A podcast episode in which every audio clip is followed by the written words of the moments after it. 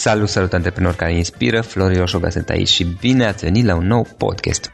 De la astăzi alături de mine pe Dragoș. Dragoș Vâlcu este producător de filme și spoturi publicitare și conduce Multimedia Est, companie de producție cu care a realizat sute de spoturi publicitare pentru agenții și clienți din România, dar și pentru clienți externi.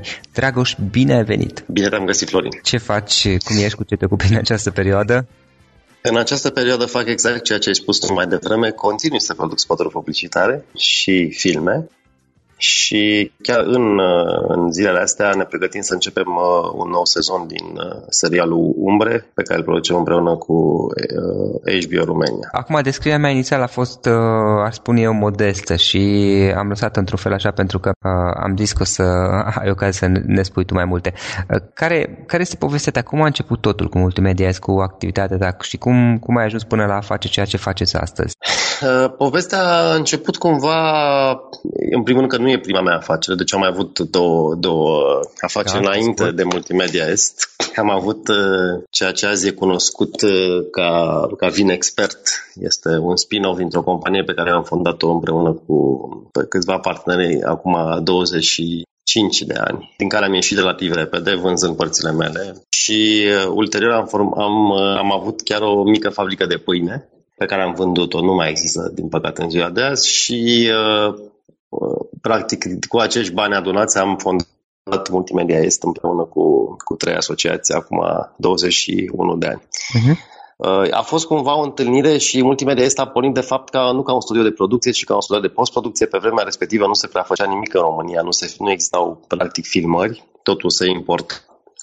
Pornind de anul 1995, și se adapta, dacă vrei, pentru piața locală. Celebrele mm-hmm. reclame, toată lumea și aduce aminte, Titanize, Adidas Torsion și ele practic veneau de afară și erau adaptate, se schimbau un pic textele, pozele de produs și, și uh, vocea și se, se, este ceea ce se cheamă și în ziua de azi o adaptare pentru, pentru o piață locală. He, cu asta am început, practic, făcând mici filmulețe pentru companii, pentru evenimente de companii și încet, încet lucrurile au evoluat uh, și când oamenii au început și agențiile și clienții și-au dorit să, să vrea să filmeze ceva local, uh, nu prea au avut unde să se ducă decât la studiourile care făceau postproducție uh-huh. și ne-au zis haideți, haideți acum trebuie să și filmați uh, ca să aveți ce să, ce să montați. Așa a fost. Asta a fost practic au fost primele zile, erau primele zile ale, ale, ale aceste, acestui domeniu care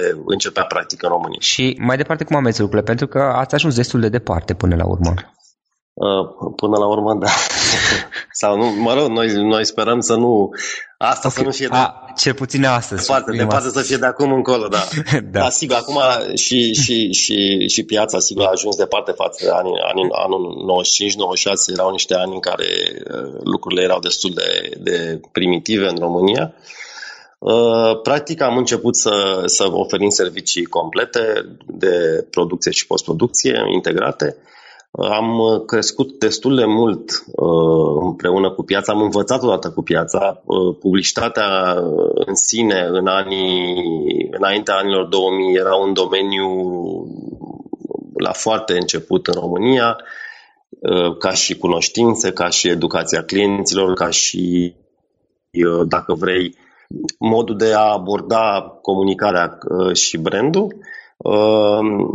Ea a fost cumva crescută destul de mult de, de companiile multinaționale care odată ce au, au avut birouri aici și uh, și-au propus să-și crească niște branduri, ne-au învățat și pe noi, încet, încet, de agențiile, rețelele internaționale care au venit, de publicitate care au venit împreună cu aceste companii aduse, practic, și încet, încet lucrurile au început să capete forma unui proces structurat, uh, și uh, odată cu uh, procesul structurat am, am intrat și noi cei care produceam pentru publicitate, nu numai, uh, nu numai spoturi, dar probabil și uh, uh, poze și print și evenimente, am, am început cumva să fie lucrurile mai cum sunt în ziua de azi, practic. Cumva, la începutul anilor 2000, piața s-a stabilizat și de atunci, practic, e o, creștere incrementală. N-aș mai spune că s-au întâmplat lucruri spectaculoase. Uh-huh. Și cum ați uh, început să preluați și filme? Că ziceai la început, uh, spuneai, da. voi ați fost pe parte publicitară, da, acum da. deja aveți realizări în spate. Da. Filmele au fost cumva o extensie naturală. Practic, uh, regizorii cu care am început să colaborăm la mijlocul anilor 90 au, au dorit să facă trecerea la, la, la formate lungi, cum ne spunem noi, la la, la film și uh, cumva să le producem cumva ca într-un, într-un sistem, dacă vrei, diferit față de cum se făceau filmele înainte de anii, anii 90 în România. Practic, tot așa un fel de serendipity, noi am fost acolo uh, și a fost această nevoie. Am, uh, și am început să învățăm să facem și filme și conținut de televiziune, dacă vrei, practic tot în, în anii, în anii anilor 2000. Deci noi nu am fost foarte activi în piața asta, am avut, cât, am avut dar câteva, câteva producții, dar nu atât de multe. Uh, și așa, practic, am început. Am început, practic, cu primul film al lui Radu Muntean, care se cheamă Furia. Uh, în 2001 am început primele discuții. A fost la vremea respectivă o, o, o producție Media Pro și uh, eu, împreună cu Radu Montan, am, am format echipa de producție și regie. De acolo lucrurile au început uh, să, să se dezvolte. Uh, am, uh, pe vremea aia a, a început să am înființat, de fapt, sau a început să funcționeze cu adevărat Centrul Național al Cinematografiei, dând cumva uh, finanțări pentru filme românești de autor. Am aplicat începând încă din 2000, 2004 sau 2005 am început să aplicăm pentru fonduri și am început practic să, să, să producem filme într-un ritm, mă rog să zic așa, mai constant de un film la poate 2-3 ani. Și care sunt cele mai importante proiecte de film pe care le-ați derulat până acum? cele mai cunoscute proiecte de film? Mie, mi-e greu să știi, asta care e cel mai important, e, e, e foarte greu de, de, de, da, de ales. Știi? Este un top, e, un, e unele dintre cele mai... Da, știți, îți alegi ce, că dacă ai mai mulți copii pe care îi iubești cel mai mult, știi, e corect, foarte... corect. Filmele pentru noi, știi, filmele pentru noi sunt, dacă vrei, niște proiecte non-comerciale. Uh, și atunci, cumva, toată, toată, toată lumea care, care lucrează la un film e foarte implicată uh, emoțional în film și e ca un fel de se naște un copil aproape, uh, păsând evident proporțiile, dar uh, uh, de asta e foarte greu de ales. Dar ce pot să spun este că filme cum a, cum a fost Hârtia va fi albastră, care de fapt cumva este primul film pe care, pe care l-am, propus, l-am produs integral în, în companie, care este un film despre absurditatea cum ar veni oamenilor implicați în Revoluția din 1989 la, la, la, la nivelul omului de pe, de pe stradă, la nivelul omului, om, omului care era în armată la vremea respectivă, fără vreo funcție importantă și care a fost prins practic în niște evenimente departe de puterea lui de înțelegere. Uh, mi s-a părut un film foarte important, un film pe care l-am făcut în condiții foarte grele. Uh, țin minte că am blocat uh, Calea Victoriei, am blocat Piața Victoriei cu tancuri și taburi și a trebuit la un moment dat să așteptăm să iasă prim-ministru de la vremea respectivă, nu mi-aduc aminte cine era, mhm. dacă trebuia să blocăm chiar Palatul Victoriei. Foarte interesant a fost și din punct de vedere producție și din punct de vedere mesaj. Și de atunci am avut destul de multe filme în care am vrut să transmitem mesaje, mesaje puternice, uh, mesaje cum ar veni, cum, cumva lucruri pe care nu le întâlnești într-un film comercial. Într-un film comercial la care trebuie să te relaxezi fără să însemne că nu sunt importante filmele comerciale. În filmele pe care le-am produs noi sunt mai mult filme de autor, filme de artă, filme care te, te lasă pe gânduri, uh-huh. cumva foarte inconfortabil până la urmă. Uh, cu foarte multe dintre ele, dacă nu cu toate, am fost la festivaluri importante. Uh, ultimile trei filme, cred că uh, toate au debutat la Cannes, ceea ce e foarte, foarte, foarte onorant pentru noi. De asta mi-e greu să, să aleg așa unul și să zic dat, dat auzit, știi? Da, am înțeles, am înțeles. Acum, ce spuneai mai devreme, lucrurile au evoluat de-a lungul timpului și ați început cu spoturi publicitare, apoi ați preluat firme, apoi ați avut și clienți externi și clienți interni și așa mai departe. Da, din experiența altor invitați ai podcastului, nu totul merge neapărat lin, tot creștem, tot creștem. Adică mai sunt și momente mai, nu știu cum să spun, mai nasoale, în care lucrurile nu merg chiar grozav poți să ne spui una dintre cele mai mari provocări prin care a trebuit să treceți ca și companie? E foarte, cumva, cred că provocarea e, provocarea avem, avem în, în permanență, de fapt. Dar să zic o provocare mare pentru mine ca antreprenor a fost uh-huh. uh, anul 2008, uh, anul în care, după foarte mulți ani de creștere, uh, foarte mulți ani de dezvoltare, practic de la an la an creșteam odată cu piața, uh, sigur erau ani, dacă vrei, dacă mai ții minte, anii 2004, 2005, 2006, chiar și 2007, erau ani în care economia creștea aproape incontrolabil, toată lumea era exuberantă, piața imobiliară era la ceruri. Uh, mergea de la sine. Totul mergea, da, totul părea să, să ajungă București un nou, un nou New York și, și peste. Da. Uh, și iar Clujul bănuiesc că se gândea să fie, nu știu, un nou Berlin sau... Uh, adică toate lucrurile păreau, păreau fără, fără, fără sfârșit și uh, brusc ne-am trezit toți la realitate, țin minte, în, în, după vara lui 2008, prin septembrie-octombrie, în care Uh, lucrurile s-au schimbat peste noapte pentru noi uh, în România. Uh, și a trebuit în momentul ăla să înțelegem un pic că, deși, sigur că după ce am făcut studii economice, nu?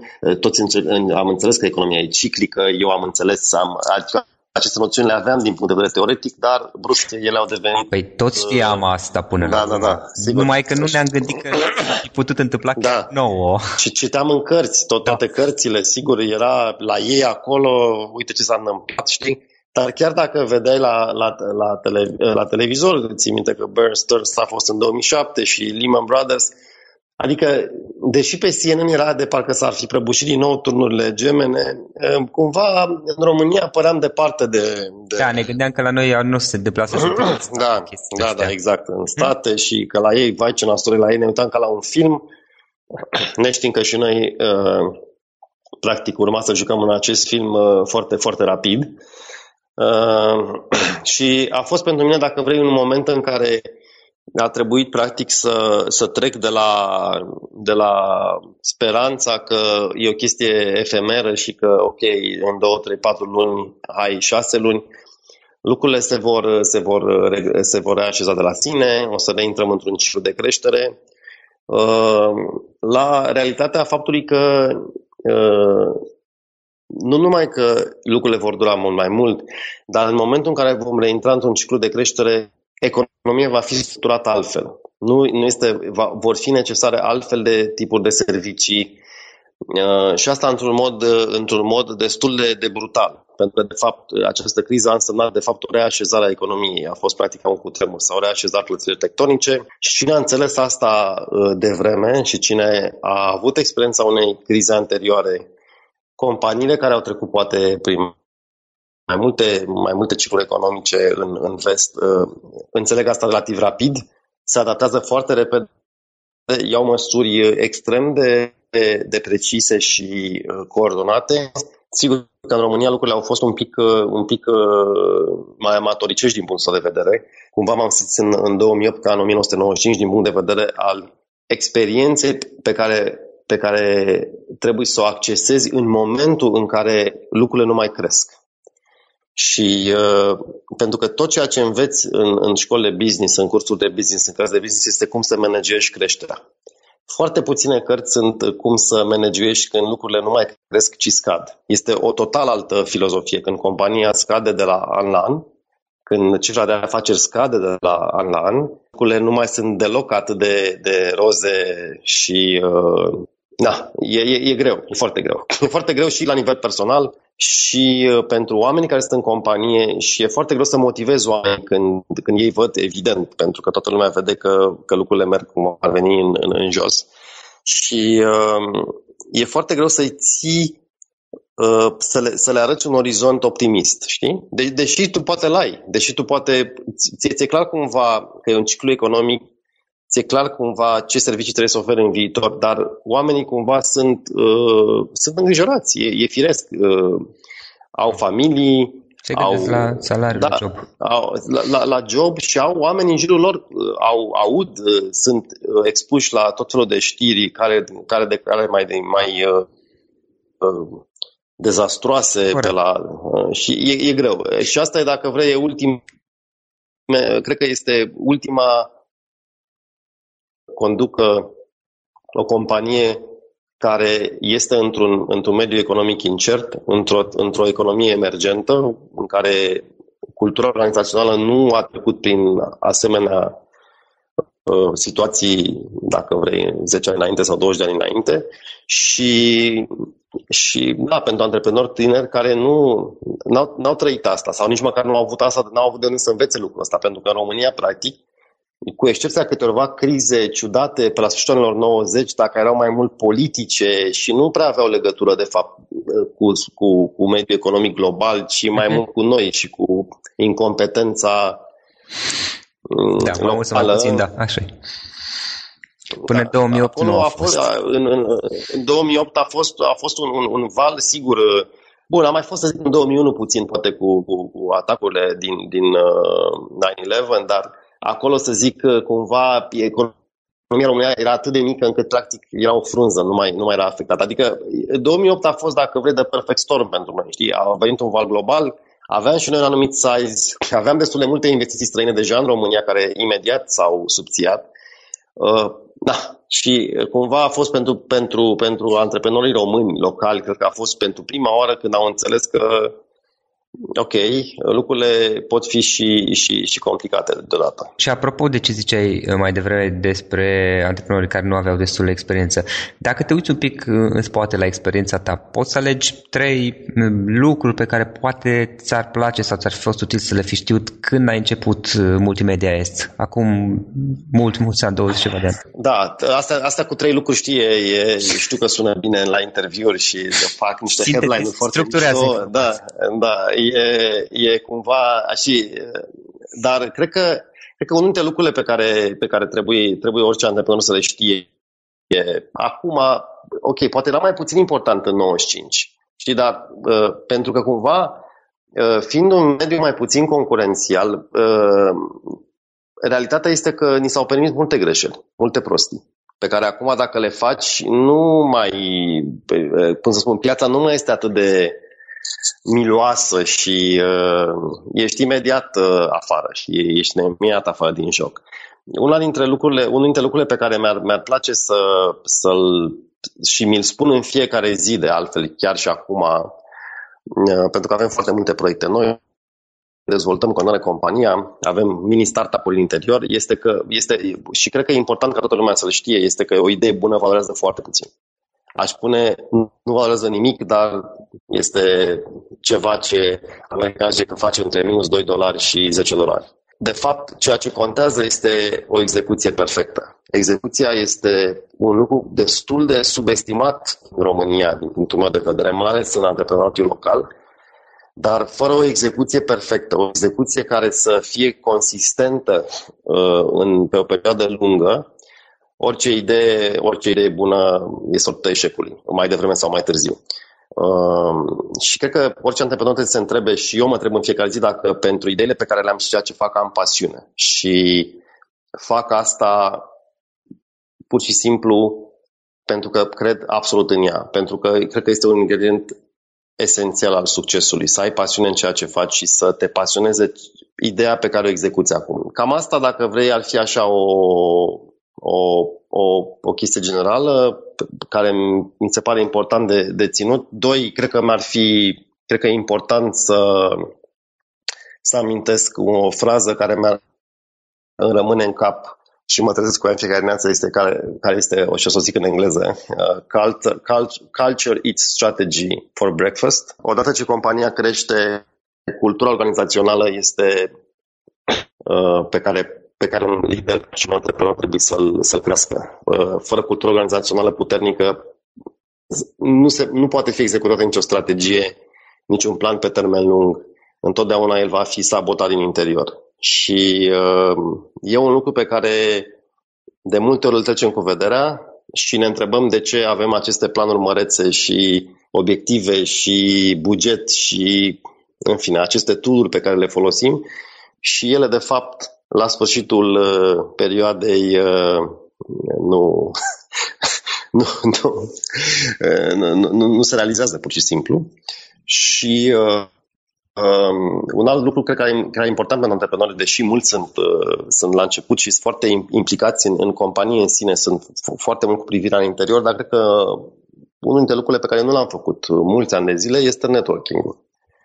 Cred că este esențial în a-ți uh, crește, în a-ți crește o relație un network de, de, de oameni de business cu care poți cumva să interacționezi, cu care te poți sfătui și cu care te poți uh, interacționa în, în diverse momente ale business-ului. E important, e foarte important. Uh-huh. Deși pare, pare ceva destul de uh, fragil în România sau interpretat în, în direcția asta că, domne, cu pile și relații și nu știu ce. Mm, da, mă rog. Uh, networking-ul la modul american e important, deși mă feresc cumva de sistemul ăsta american care cumva e poate cumva ciudat în Europa, dar e important.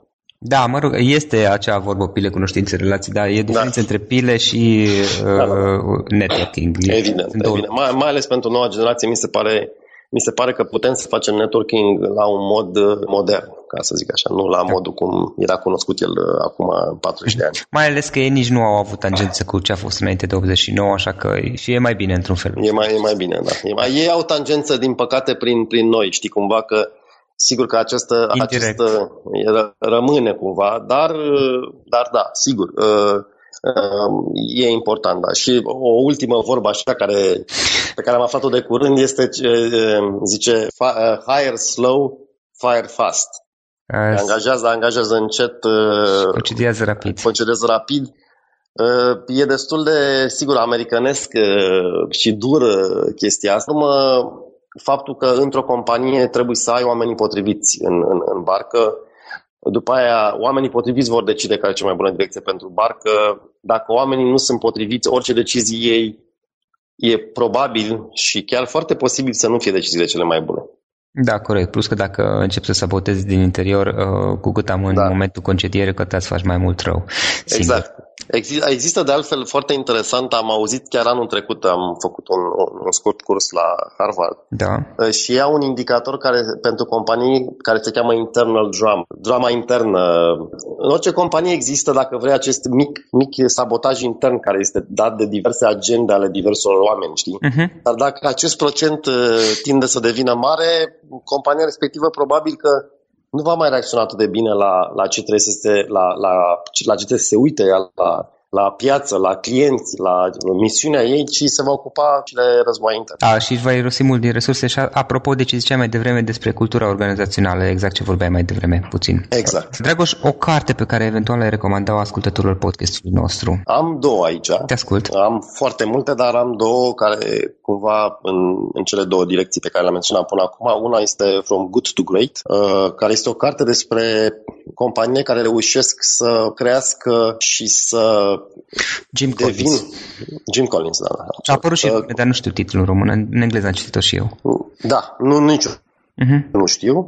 Uh, și care este o carte care, care face practic uh, un studiu aprofundat al companiilor care reușesc să rămână și să crească într-o perioadă foarte îndelungată. Ținând cont că acum, de exemplu, o companie în Fortune 500, probabil că durata ei de viață este de 15 ani. Față de o durată de 100 de ani, acum 70 de ani, companiile, practic, în momentul de față au o, viață de, au o viață foarte scurtă. Cu toate astea, există companii care reușesc să se reinventeze constant, companii care reușesc să treacă prin diverse uh, cicluri economice și uh-huh. cicluri de produs și uh, e incredibil, adică și sunt companii uh, și pe de altă parte sunt exemple faimoase de Uh, failure-uri uh, total neașteptate după ce o companie a fost market leader și a dominat o piață, uh, s-a dus, s-a dus foarte, foarte da. rapid în jos.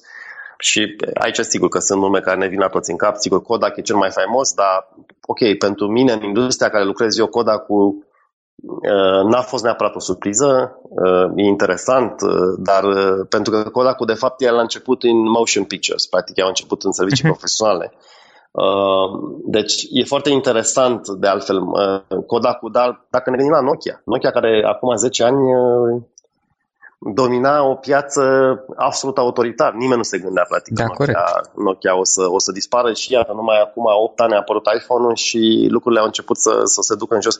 Nokia o companie care s-a reinventat de multe ori. Nokia a început, a început prin a produce cisme de cauciuc sau ceva de genul ăsta și da. au ajuns unde au ajuns și iată că Na, dar, dar pentru mine o companie care este un exemplu de, de reinventare este IBM. Da. Mie mi-a plăcut în cartea lui, Good, lui Collins, Good to Great. Mi s-a părut foarte fascinant, în special modul în care a evoluat compania 3M, uh, care este menționată 3M. de acolo. 3M, sigur. Sunt multe companii, unele poate că nu așa faimoase, cu siguranță nu, de care poate n-am auzit, dar e foarte interesant exemplul ăsta al unor companii care, de care noi nu am fost foarte conștienți cum de fapt tot auzim de ele cum au renunțat la lucruri, cum au, cum au reușit la un moment dat să se facă un disruption în interior, să decidă, ok, IBM a ieșit din personal computers, nu, din, din, din, din PC-uri. O mișcare la vremea respectivă îngrozitor de îndrăzneață, nu? în care noi abia cunoșteam, de fapt, personal PC-urile, știi?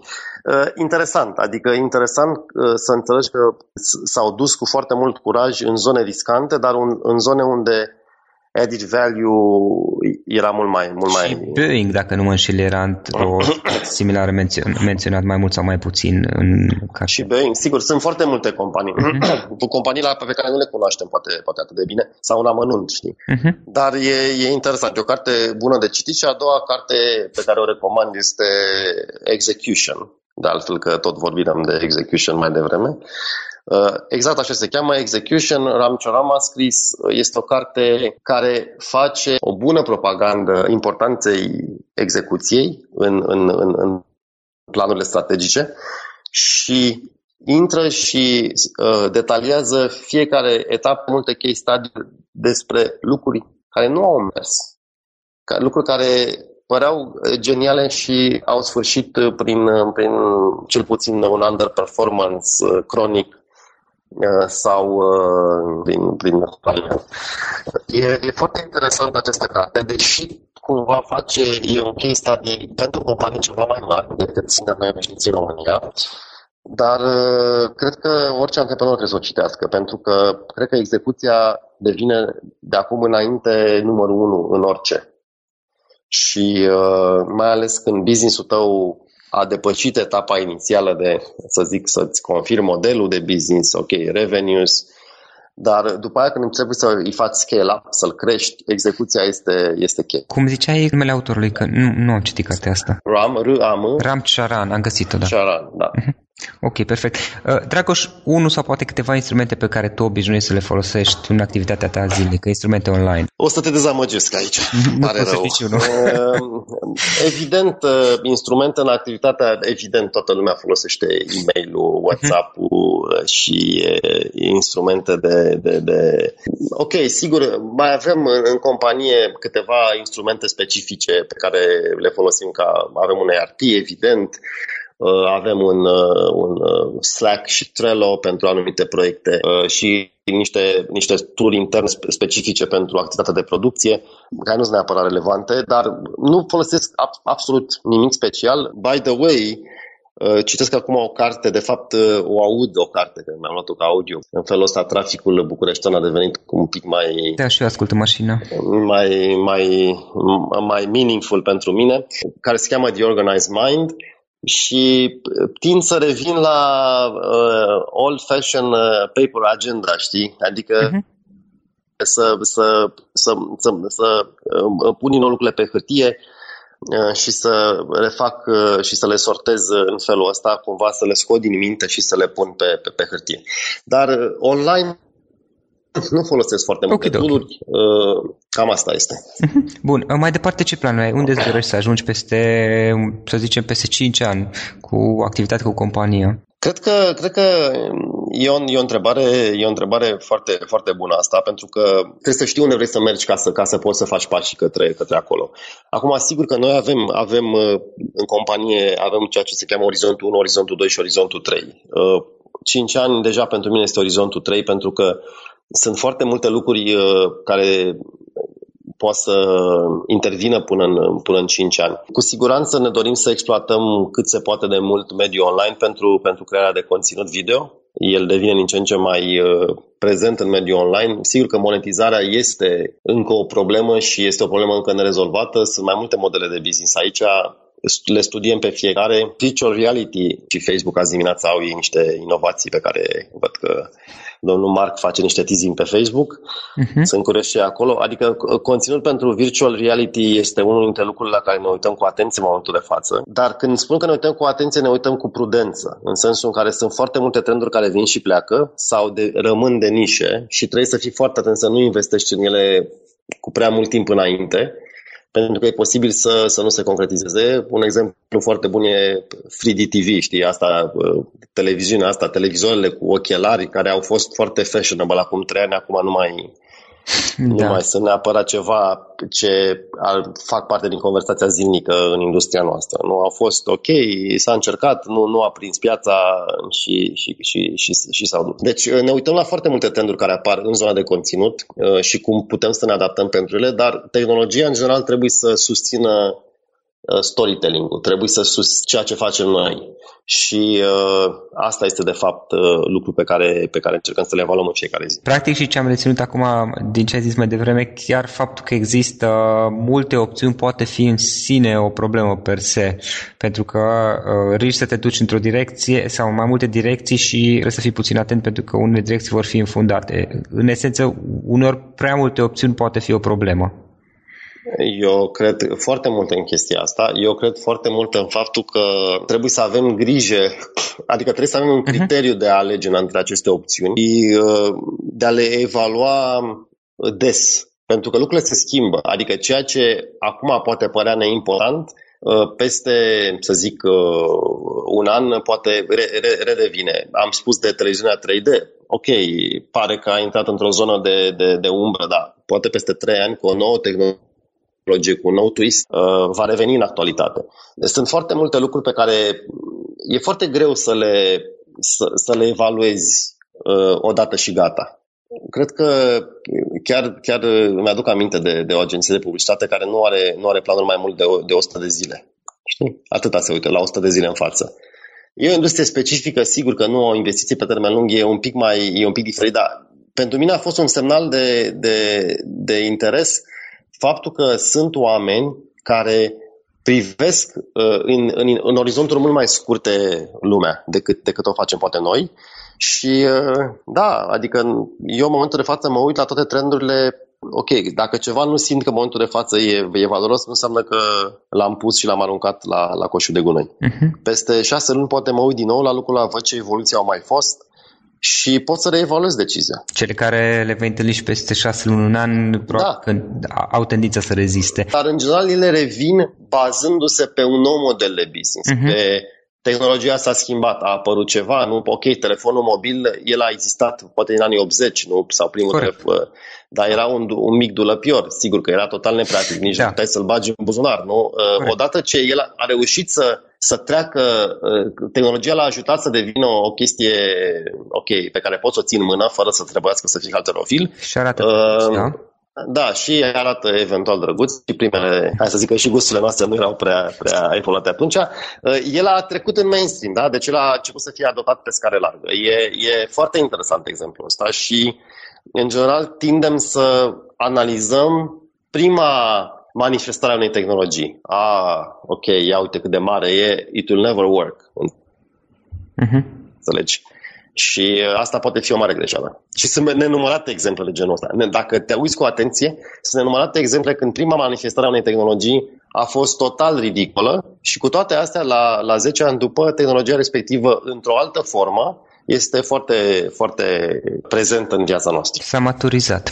Dragoș, în încheiere, o idee cu care să sintetizăm toată discuția noastră și cu care ascultătorii podcastului să plece acasă. O idee, mamă, deci asta e, e, e grea. Uh, cred că cu ce îmi place mie să, să închei dacă privim ca asta viața asta de antreprenor care este o viață complicată, cred că dacă ne, ne urmăm pasiunea, nu cred că până la urmă nu muncim nicio zi din viața noastră, nicio oră din viața noastră. Adică dacă faci ceva cu pasiune și chiar crezi în lucrul ăsta, timpul pe care îl petreci făcându-l nu se consideră muncă de birou. Și cred că cu cât reușim să facem mai mult lucrul ăsta, sigur că poate 100% e greu, dar cu cât reușim să facem lucrul ăsta e, e, e, e, e genial. Și asta uh, încerc să, să inspir pe oamenii din jurul meu să facă ceea ce cred cu adevărat. Dragoș, îți mulțumim foarte mult pentru timpul acordat și mult succes mai departe. Mulțumesc, Florin.